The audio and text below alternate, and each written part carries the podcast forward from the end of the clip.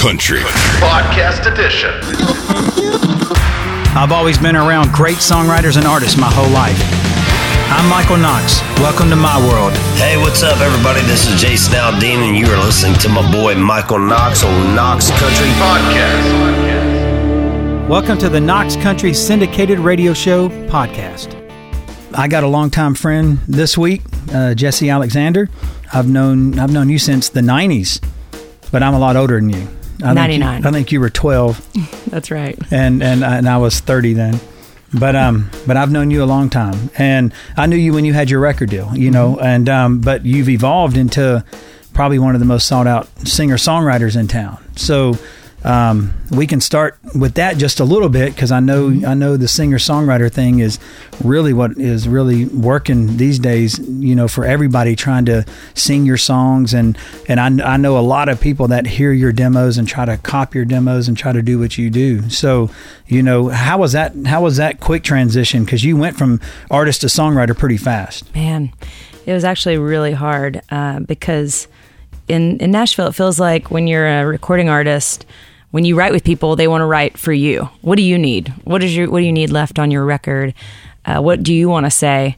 And so after I, you know, terminated the record deal and decided that that really wasn't what I wanted to do, that I wanted to focus on writing songs, it was hard to kind of convince my co-writers you know, no, I don't want to write for me anymore. Let's write for Blake Shelton, especially being a girl. You know, I had two things kind of going against me because, um, A, people, there weren't a lot of females writing songs for men at the time. And B, I sing, you know, the way I sing. So people would say, well, gosh, sounds so good when you sing it. Why don't you just make a record? So it was actually very hard. I had to completely rebrand myself, and it just took years of persistence and then cuts, you know, and hits. But the climb through that, having Miley Cyrus um, song "The Climb" out was kind of deceiving because I was singing that demo, um, and they, you know, recorded it a lot like my demo or me and Jon Mabe's demo, but it really it made me think, oh, I should be writing female songs, but in the end, it really was. I found my sweet spot when I started writing for men. Now, when you were when you did the climb, were you writing that for yourself at the time? That's a cool story. I was really writing that out of sheer frustration. So um, I'd been kind of out of my record deal for a couple years and was floundering. I was haven't had haven't really had any hits yet as a songwriter. I'd had Trisha Yearwood cuts, Patty Loveless cuts, things like that. No singles, and I was really seriously kind of thinking about quitting. I mean, I'll just be honest. It was. I bet every songwriter that's had this journey has that moment where you're like, "Gosh, I'm done." You know this.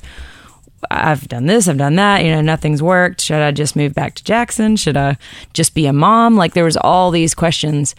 And really those lyrics came out of like a self-help, you know, I can almost see it, that dream I'm dreaming. There's a voice inside my head saying, you know, it's like that was all me and Jon Mabe, underdogs, writing that lyric. And that's just a co-write, is that right? Correct. Yeah, yeah. I, I mean, but that song, no offense, that was a big crossover, a huge Yeah. crossover. And wasn't that? Um, didn't it get pulled from the Grammys or some weird thing because it wasn't pitched to her for a particular thing or something? Is that- Totally. what It- What was that? It was that song was such a crazy journey, you know, because here we are in Nashville, Tennessee. I'm writing country songs. In my mind, that was a country song. Uh, and we demoed it right here close to the studio as a country song. But, you know, it was a song that kind of it it went beyond genres. It was the lyric that they loved and the melody, but uh, they recorded it. You know, obviously did everything it did, and then when it came time for Grammys, it was nominated. And I was so excited. People were sending me flowers and like I'm celebrating my first Grammy nomination. And then the next day I get the phone call that nobody ever wants to hear, which is we're pulling in the nomination. Basically, um, they there was a discrepancy about if we had written it for the film.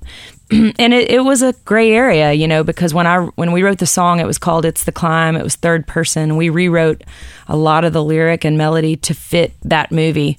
So it's hard to know. You know, it's it, it it's there's uh, there were several other songs that you could say. Well, you know, there's lots of gray but, area. But but was it written for the movie? Who cares? I mean, that's like saying the Guardians of the Galaxy album can't be nominated for a Grammy because none of those songs were written for the movie. Exactly. You And- know, and, and you're like, well, that's not fair because it's a, still a great song for the project and it fit project. great and, and it brought really it brought life to something. Uh, You know that that that's kind of it was a heartbreaker. I'll tell you. You know, we really, it we were we were crushed, and Yeah. so was Miley. It was re- it was really hard, but you know that was another time in my journey, which there's been several where, you know, you just got to get back up, and you just so okay, what next? Yeah, but Dust that something something you said a minute ago. You said, "Man, I, I was having cuts by Patty Loveless, mm-hmm. Trisha Yearwood."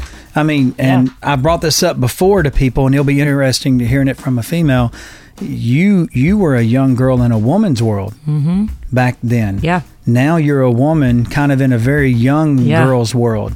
I mean, is that is that how different is that approach for your writing? Because you're the veteran now, and now you're Mm-hmm. walking in the room going, "Hey, let me teach y'all how to ice this cake. Let me teach you how to finish this song. I know the Yeah. loop's cool, but let's let's figure out how to finish this song." It's so much easier, to be honest. It's like you're not climbing up this uphill, you know. It- It's just, you know, now you've got, I've got a little bit of you know, trust within my co-writers. Plus, I get to write with the best of the best of the best. When you're a young writer, you know, you're writing with people as good as you are, or maybe not even as good. So that was the first thing that I felt was, man, just put me in the room with David Lee Murphy. Let me show him what I got. You know, put me in the room with Neil Thrasher or you know, whoever. I mean, I could list them all day long, but I finally got to really learn from those people and they elevated me. And now I get to use so the new writers that are coming in, they've got such fresh perspective and melodies and phrasing and it's just fun. It's like getting Yeah. to be in the toy box and I'm sure you feel the same way. Well, but that's kind of what you were when you were coming out, Right. Because I remember being there firsthand, watching you as a songwriter, and and people being afraid of it, not understanding it, Mm-hmm. Yeah. even though it was Yeah. cool, and um, and and and it was pretty neat to see that evolution, and that's what's neat to have you here talking, you know, for for people listening, just going, hey man, I'm. You know, uh, maybe I'm not country. I don't know what country is. You know, country's really diverse right now. When they really country is a lifestyle. It's your lifestyle. It's a songwriter's lifestyle. Yeah. It really ain't. It really ain't. You know, music or anything like that. It's it's just where we come from and what the artist is, where he's coming or she's coming from. Yeah. But um, but I, I thought that was awesome watching that watching that perspective of you growing into this veteran songwriter now. Now now whenever we're in meetings and everybody's looking for female songwriters, your name's always brought up saying, "Well, I need a I need a Jessi Alexander, I, I, or I need this or I need that," and they always mention your song or something. So that, that that's got to be cool It's- feeling now. But now it's it's ten years of very Yes. hard, 10, 15 years of very hard work. Absolutely. I mean, if, they told me when I moved here that it was going to be a 10 year town or that it was a 10 year town. I remember thinking, that's crazy. You know, um, and I'm very fortunate that I grew up, you know, in a real blue collar family.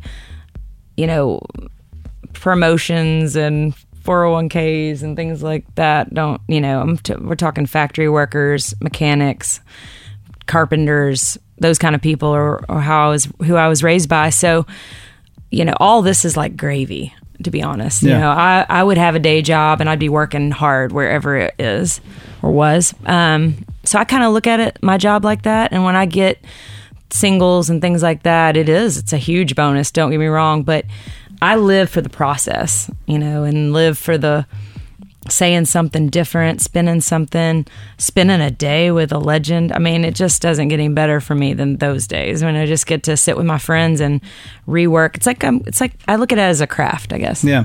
Is there anything? I mean, we'll, we'll get into talk about specific songs, but is there anything that you're still trying to reach? You know that that you're a goal you're still really really wanting to reach. I mean, uh, you know, because you've accomplished a lot. You know, and I know it's easy. You know, to get to get caught up in that, but I mean, but is there a personal thing that you're like, man, I I'm still wanting that? Yeah, I think after I won Song of the Year um, for I Drive Your Truck, there was a little bit of a like, what now? I mean, really, that was it. That was it for for my whole career. Song of the Year is what I wanted. And then when I achieved that, I did have to really do some self inventory and think, what now? And obviously, you know, there's this thing called Triple Play Award that's really hard to get, and especially for a female. There's not been many.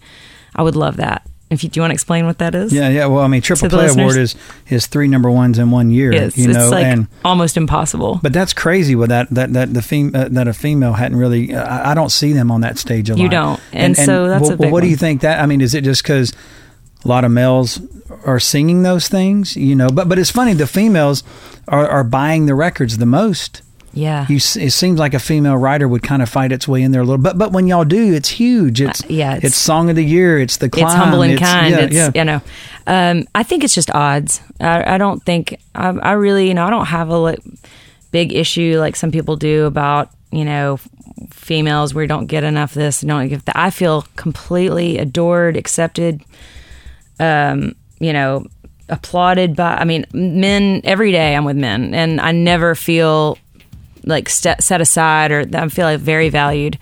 But I think it's just the odds. You know, there's just not many of us. We could probably both count on two hands the uh, top 10 female right you know there's Yeah. just not many of us so there's that one but i would say the bigger goal even beyond triple play because that is a, a really hard one is truly longevity i mean i'd like to have another couple big get a couple good licks in you know and just keep doing it Well, when we were at uh, when we were at Warner Chappell together, the goal as a plugger was always saying, "Hey, man, I want to get my songwriter one single a year. yeah I would rather have one single a year than to have nine in one year and then nothing for six years. right Just one a year will build that kind of consistency, Yes. that confidence, or whatever. You know. So, but but you have got that consistency. You know, and you know, um, you you mentioned "I Drive Your Truck," which is is one of my favorite songs of yours. You know, I, I mm-hmm. love your Blake stuff. I love the Miley stuff, but but that "If I Drive Your Truck" is a monster, and that's song of the year. I rem- I was at the awards that year when it got that. incredible You know, now who, who's all on that one with you? Okay, so that is Connie Harrington and Jimmy Yeary, and it's a really cool story. Connie Harrington was actually driving home from Burns, Tennessee, and she was listening to an NPR special, and she really caught the middle of this interview. But it was a dad talking about his son who he had lost in Afghanistan, and the interviewer said, "Well, man, what are you going to do today for Memorial Day to honor your son?" And he said, "I don't know, man. I guess I'm just going to go drive his truck." And so Connie like pulls over their post-it notes and takes down everything she could about this truck. And we, uh, I was the lucky girl. I mean, this is where you know you know call it fate. Um, I, for me, it's a God thing. But anybody could have been in that room that next day, and I, I was pregnant with the twins. I didn't even want to go to work that day. It was hot July day, and I rolled in, and she had all those post-it notes. And every time she would want to tell me the story, she'd start crying. And she couldn't even get the title out. And I kept, she'd go, Oh, we don't want to write that. Let's write something else. I go, No, no, no, no, no. so I'd say, What's that song again? That, or give me that uh, whole story. She'd lead me all the way to the story and never get to the hook. Finally, she said, I drive your truck. And I just, bullseye. You know, we all, songwriter, live for not just a great title, but there's something that I hadn't written about to answer your question for a long time, and I I'd lost my mom to cancer, ovarian cancer, when I was really young, and I'd wanted to write about grief, but it's such a hard thing to do, and I needed time to live. And when she said that, I knew that was God's gift for me to Yeah. pour that emotion into a song. And we, you know, I wrote all these lyrics and we're thinking about, I'm thinking about my granddaddy's truck. She's thinking about her dad's truck. We're writing all this stuff. But this is when I think a kind of pivotal part of the story is we could have written it that day. I mean, I play guitar, I sing, we could have been done. But I just had this really, you know, strong conviction that we needed a male in the room. And this was partly because I, wasn't getting cuts as a female singer. I needed that voice. Um, and so Jimmy Yeary comes in, we, we call him in, and he's brings this unbelievable energy and melody. And we wrote it, and it definitely changed our lives that day. We knew it. We knew, we didn't know what it would be, but we just knew we nailed that emotion for those people. Yeah. Uh, the Gold Star families, that was, it was their song, you know? Yeah. Hey, y'all, this is Jessi Alexander, and you're listening to Knox Country. Podcast. And, and and go back to what you said a minute ago. It is hard to get personal and also be commercial.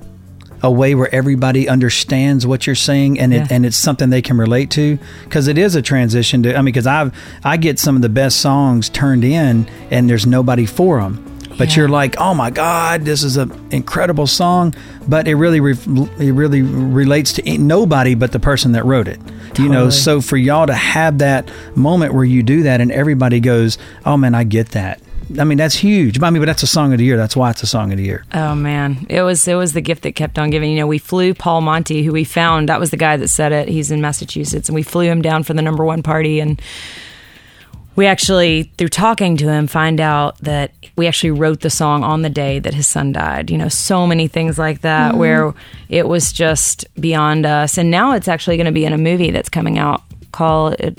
It's called "It All Begins with a Song," um, and so y'all be um, looking out for that because they actually flew me and Connie to Boston to actually drive the truck. And That's awesome. It was an incredible moment in our journey with that song. I got to go in Jared's room and put on his baseball glove and you know drive his truck, and it truly was like better than a Grammy. is that going to be Lee's version Um, actually, I actually sing it in the film. That's awesome. I mean, but that's Yeah. cool. It, it could find a whole nother yeah, thing. Yeah. Did it help you with with your grief? It, it it did. I mean, you know, the whole song has, and it's like I still have to sing that song all the time.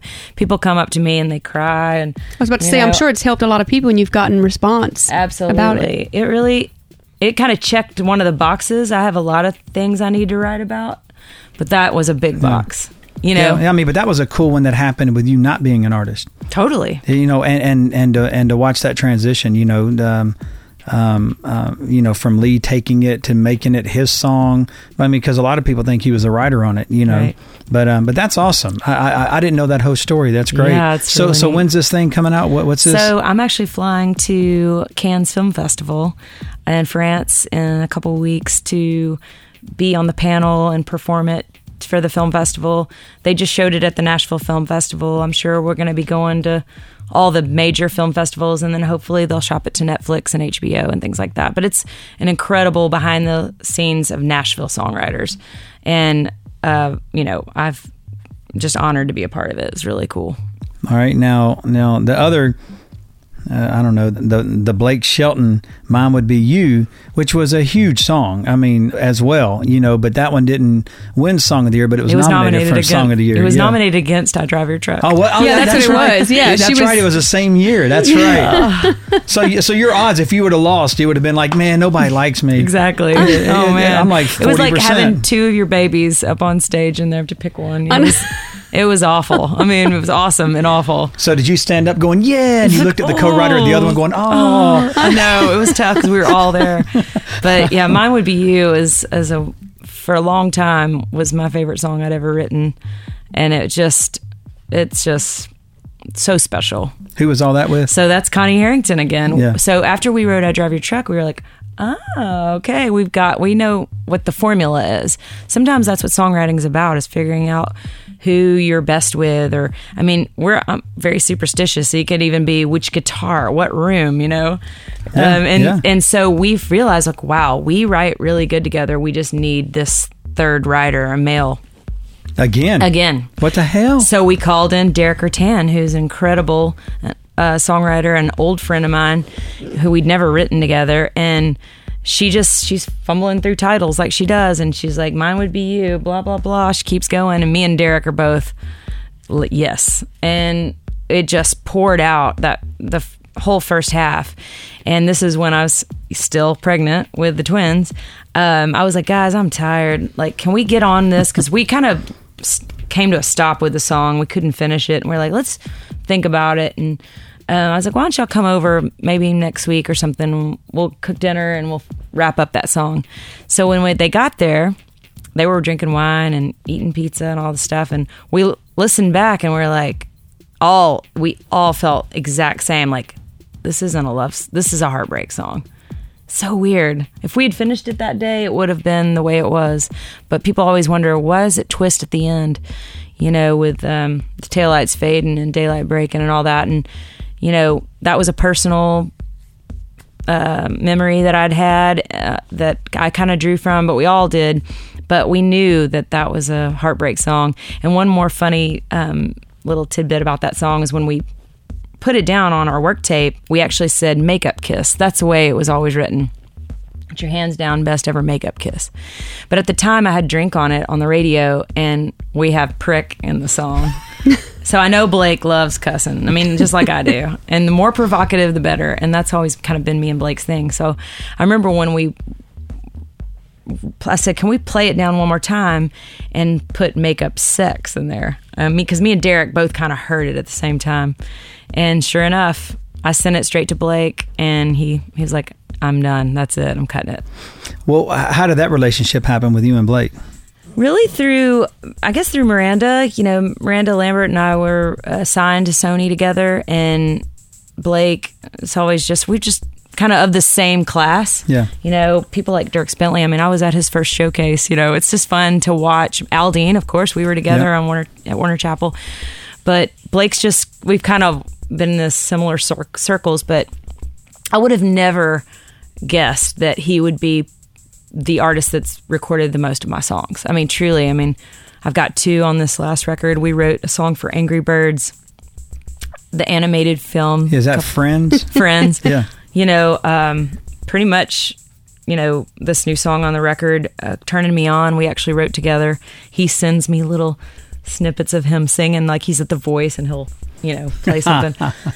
So is that kind of how y'all write? He'll he'll Yeah. you'll send text each other back mess ideas or whatever, and then just kind of finish them that way. exactly. Do y'all ever end up in the room? we are never together. We never collaborate together. Well, y'all need to remember that because it's working. It's the working. first time y'all get together, you probably won't ever write anything good. Exactly. It'll be like, yo, you need to go back to California, and I'll Exactly. send you something. so much fun. so how, how how many Blake things have you had cut? Oh my God.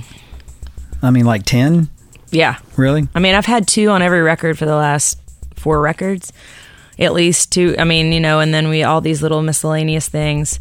I'm really, really proud of these two uh, on this record. Turned me on and got the T-shirt, and then on the last record, he sent me a gospel song idea that he had dreamed, uh, and it was really special. It's called "Savior's Shadow." It's a Christian kind of old school gospel song.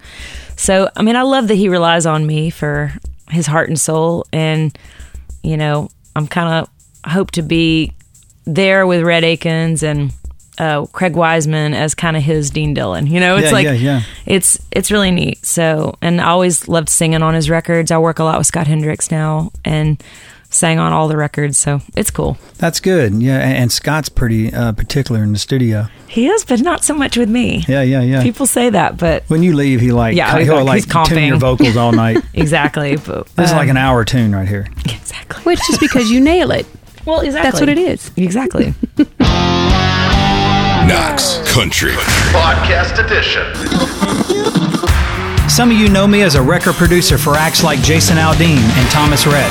Others know me as the son of rock and roll legend Buddy Knox, Party Doll fame back in 1957. I'm Michael Knox. Welcome to my world. You're listening to Knox Country. Podcast. Podcast. Hey, this is Keith Urban. What's up, y'all? It's your boys here, Florida Georgia Line. Hey, this is Little Big Town. And you're listening to Knox Country. You've entered Knox Country. Welcome back to the Knox Country Podcast. Aldean and I are just now getting in your space. Come on. you know and uh, i mean because we always talk about writers and you're somebody we're always like going through some catalog but Yeah. up in smoke on the new record Yeah. Uh, that's your first aldean cut It is. yeah and um, so that ball just started so I'm I'm so glad. I mean, you. It's a hard. It's a hard bullseye to hit. well how much do you write with david lee Oh, we've written a lot. Um, oh, we've written for for years together, and we just started having. We just got a song on the new Thomas Rhett record called "When You Look Like That." is that your first thomas rhett cut that, Mm-hmm. And see, then- that, that's cool you're starting some new some new doors and that's that was the other kind of goal. You know, I have a lot of little goals, um, and it's kind of wanted to branch off into some new territory, and that I had to adjust a lot of the ways I write and people I write with. But I'm, you know, don't forget my my roots. But people like uh, Josh Thompson, who's been an old friend of mine for many years. You know, we started getting on a run together, or Chase McGill, or David Lee Murphy, Ben Hayslip. These people that I kind of always knew, but we just found a sweet spot together, and that's been really fun. And Yeah, also stays at this music being at a new publishing company. But that whole crew you just mentioned, man, those are guys that have really uh, set a set a tone, including yourself, for Nashville. You know that that a lot of people outside of Nashville don't understand. You know, but but all those guys you mentioned, including Dallas Davidson and mentioning Josh Thompson, you said David Lee, Rodney Clawson, all these guys. There's a serious tone that they set in the you know past ten years. You know, in in our format Oh yeah, you know, and, of the best. and and that's neat. I mean, but, but that's neat to see all that grow and to have you in the middle of that too, you know. But but now you're you're married to an interesting songwriter. Oh yes, absolutely. Um, So I, you know, talking about the song of the year, that was always my goals because I had to walk back and forth across my house and see one on the mantle for ten years. He wrote "Whiskey Lullaby," so in 2005, And you know, who- and who's your husband? Jon Randall. Jon Randall. And he's a, you know, incredible songwriter. And gosh, I mean, having to look at that song of the year every day and think, man, I want one of those. um, Now, does he ever walk by and go, "Man, you're not gonna get it because you're a female"? No, God, no. no, I hope not. Are they are they sitting side by side Um, So now? now? we have his and her song of the years, but now go. he just won again for Tin oh, I Man. saw that. I saw that. Tin Man. Yeah. So Love that pressure's song. on. Pressure's on for That's me. great. you got a lot going on right now to to, to, not- to I'm- compete with that. I'm not too worried, but uh, he, yeah, he's an incredible songwriter. He approaches songwriting very different. It's really cool. We uh, are such kind of different songwriters, but yet when we collaborate, we always come up with something special. We have a new artist, someone that I've really kind of wanted to be a part of their journey and I love so much as a Georgia native, Travis Denning, who's coming out um, on Universal and um, his first single we wrote together called David Ashley Parker from Powder Springs. Yeah. Now, now I've heard that. It's an odd. Like title, it really catches you because you're like, "Well, that's weird. What's this about?" Yeah. And then you put it on, and then that long hook comes in, and you're like, "That's kind of cool." Yeah. So Yeah. basically, it's Travis Denning's first fake ID. Yeah, yeah. And the whole song is about how you got it and uh, who you embody and the character you are. Um, but that's been really awesome. Also, we have a song that we wrote, just the two of us, that's going to be on Dierks Bentley's new record. So that's really special that we just wrote like in our kitchen. And, you know, we're both always writing songs in our head. So it makes for an interesting marriage because you're you don't know when to turn it off, and sometimes you can never turn it off. You know, we'll put the kids to bed and be up till three in the morning working on something. So now, when you're writing and you need and you need that third, does he get mad when you call somebody else?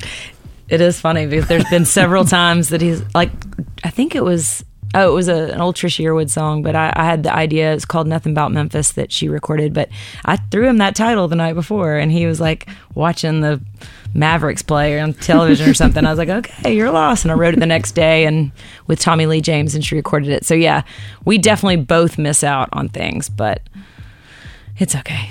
uh, now John is part of that project, that um, songwriters album you recorded, right down home. Isn't he featured yes. on Yes. that? So tell us a little bit about that album. Oh, that, oh yeah. Okay. So, so I play a lot of songwriter shows now, um, which is really cool. The show Nashville has really put a spotlight on songwriters, and people like me and Neil Thrasher and Wendell. I've, we do these gigs where we play for corporate events or parties, and and we just play songs we've written. It's so much fun. But after every show, pretty much every time, someone's like, "I want your version of the climb," or "I want your version of I Drive Your Truck." So I just went in the studio at Gary Paczosa's house and legendary producer, and I just said, I want to record what it sounds like when I play live. So we just got in circle, me and JR and Richard Bennett, and we just literally first takes, live vocals, you know, they, we added uh, embellishments to every song. Um, most importantly, we added like a special guest to every song. So like Chris Stapleton and Morgan are singing on the climb, or Dierks Bentley singing on "Mine Would Be You." Sheryl Crow's on it. Um, Charlie Worsham. So many great. Uh, me and uh, Brothers Osborne in the record. So it's just a really cool. I should have brought y'all one. Yeah, no, no, I, I- I've actually heard it, but it, it, Okay. it, it, it's been out a while, right? Yeah, I mean, I didn't even really do a formal release because I'm not trying to pursue an, an artist situation right now. But it is just nice to have in my back pocket and Well, where can people find it? Is it iTunes. Yeah. And uh, Spotify, I think. But really neat story. Um, the very first song on the record is called Kristofferson. And obviously, it's a tribute to him.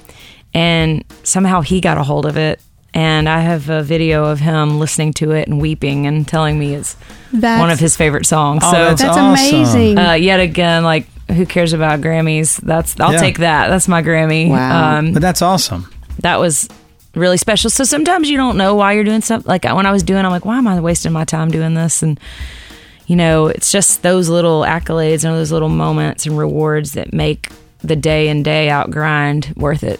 Yeah, but that's what makes, you know, these new artists, that's what they fall in love with you guys about, the singer songwriters, and they try to imitate what you guys are doing. Because I was, I was talking about it before where I used to get all those George Strait cuts with Jeff Stevens songs, and then I would get the songs and we would hear the songs and he would be imitating Jeff as a singer. You know what I mean? Totally. And, and those guys are fans of you, and and that's what I mean. We we we've gotten lost a little bit where where they always have the new artist and they'll throw the writers in there, and the real artist really ain't a songwriter. So then you kind of lose that fan thing from these from these new artists because they're they're forced to try to learn how to write songs. Yeah. But I feel like we're getting back to that fan thing where, the, where there's a lot of respect floating around now for the songwriting process.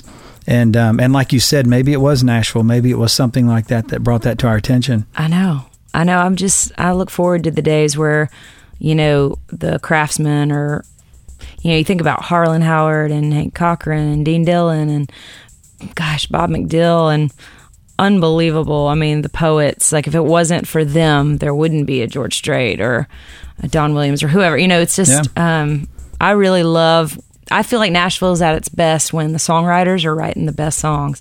The singers are singing their best Yeah. vocals. The musicians are playing, you know, the producers are producing. That's to me when it's just golden. Yeah, and, and and the thing that that we always, you know, Jason doesn't really write a lot, Yeah. so he's like a big fan Yeah. of songwriters. But but the thing about it, I always look at it when I'm looking at an artist. It's like going, "Hey, man, is he an artist writer?" And I, and they like, "How do you define that?" And I say, "Well, you define that by does their writing define them as an artist?" Mm. You know, because like Jason's writing doesn't define him, you know, but uh, but he can write. Yeah. You know, but like Alan Jackson's writing defines him, you know, as as an artist or whatever. So Dwight Yoakam is a good example of that too. But so th- that's interesting today. We we don't have a lot of those guys where if you eliminated their writing, you know, would Yeah. we would we know any different? You know, because you're because they're just kind of going back and forth. But now this new generation, the Luke Combs of the world, Mm-hmm. some of these new guys are coming up where they are pretty pretty interesting to watch. Oh yeah, I love it, and I, it's it's hard to write sometimes with artists because we're in the day in day out with other songwriters, and there's that lingo. But man, when you can write with an artist that truly is a great songwriter, and try to get into their head, and I mean, it's just it's so much fun because it's already all the hard work is done, the heavy lifting. They know who they are. and that's that's uh, that's the sign of a great songwriter is when you can pull something out of somebody else to me you know Yeah. li- like when i'm li- when i'm critiquing songs or we're listening or whatever it's always like you know hey man we you know this you know this song is is really in the place we need it to be. And it's usually because somebody's pulling something out of an artist. Like whenever jason's jason's like i said is not a writer writer. He's a good writer don't get me wrong. But it's funny when he writes with neil and them they can pull something out of him a little differently Oh, than yeah. writing with somebody else. So uh, just like you i mean i mean you know uh, you write with a lot of artists Yeah. and and and you get a lot of artist cuts that way so that mm-hmm. that's a big that's a big plus to you that you can pull that out and and keep yourself looking out outside in you know and helping that process Yeah, it is. I mean, Miranda Lambert's someone I write with a lot that is so she's so Miranda. I mean, you know, you have she's such a real songwriter. I mean, so is so is Dierks. So I mean, there's most of them are really, you know, they've been doing it a long time and they know who they are. Well all the ones you've surrounded yourself with are are kind of songwriter guys you know Yeah. Dierks is a is a serious Song- songwriter. songwriter. you know miranda's a very serious songwriter Yeah. you know and, and and and and that's good that you're kind of in there because you're an icing on the cake which is great you know but you came from being a very specific songwriter for yourself and, Mm-hmm. Yeah. and what you wanted to say I think that's an advantage I have being having been an artist because if they say, "Well, I wouldn't say that," it's like, "Well, let's not say it." I mean, Yeah. you don't You get it. I get that 100%. I would never, I mean, you know, and I, even to the point where, you know, I have, when I have a song, let's say, you know, Tim McGraw, he almost cut it. you know, I used to get really frustrated and it still hurts. Don't get me wrong. It stings when you miss that cut. But I've been there. I've been in the studio and you realize like this song doesn't fit anymore or we just cut a song kind of like it or this song beats it. What do you, you know, it's Yeah. it, it, it this Best song this- wins. Yeah, best song wins and this is this artist's journey. What am who am I to say my song? You know. So, uh, but it is an honor when you get like you and Jason just to have a body of work and think Up in Smoke fits right here or Yeah, You and know? that was the first song we. That was one of the first songs we cut. That was the first four song session because Jason and I. We always try to find that yin and yang, and we always try to find that show opener right Mm-hmm. off the bat, so we can set the momentum of the of the album.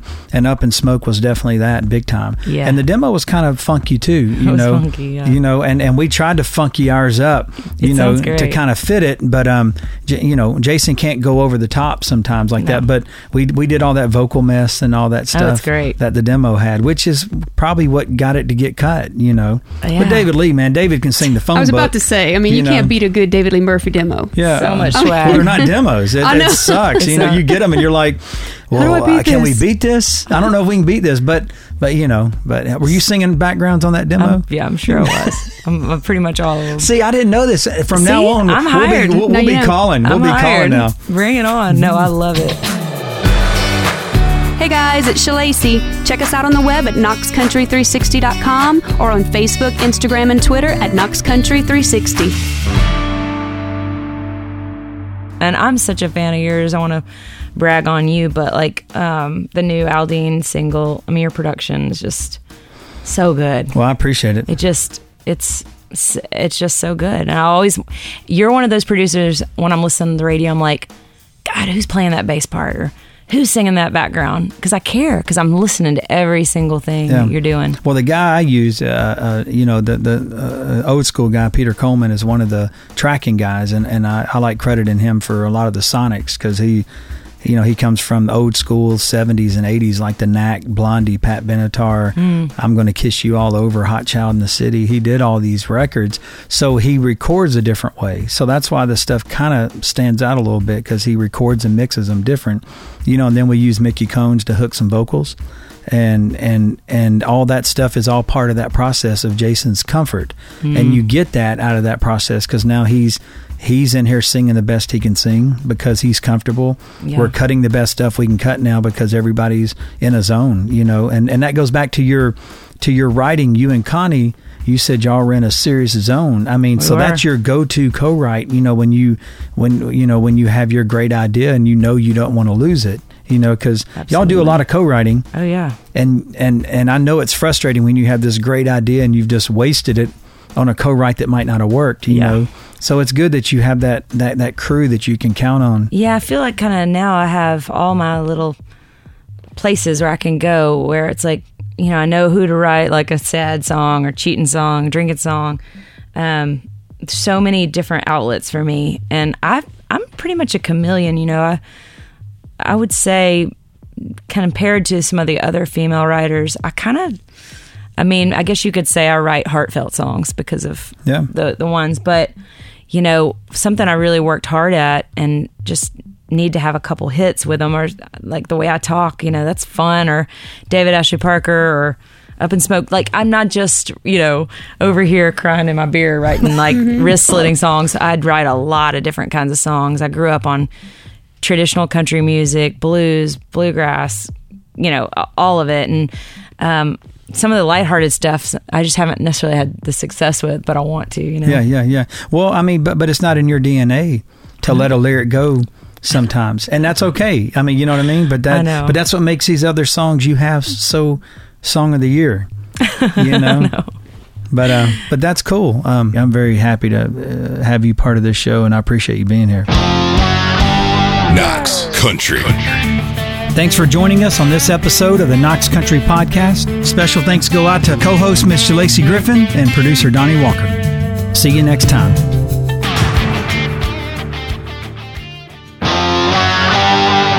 You've entered Knox Country Outtakes. I mean, we didn't talk. I mean, do, are these people are people listening like want to be songwriters? No, it's going to be syndicated. It's just going It's to be across country music people. radio. It's going to be everybody and their uncles. Yeah, I mean, Some ants. and so sorry. Can you pause? I got to joke. Oh, it's not a joke. Yeah, it's fine. Yeah. Oh yeah. This is not live. I don't know what I got in my throat. This is not live or nothing, so don't worry about it. It's um Knox Country 360. So if you you know you're listening Can to we- Knox can I write that Country, out? yep. But really, you got to write three words on I, it. I, I don't. I, I, I Knox do. Country It's 360. the 360. Hey guys, you're listening to Knox Country 360. hey y'all. Don't forget to say your name. Right. See, I already messed it up. That's good. That's awesome. That was There a good one. That's awesome. That's fun. Should we start recording? That was a good run through. Shush. That was a good run through. Now Come on. Knox Country.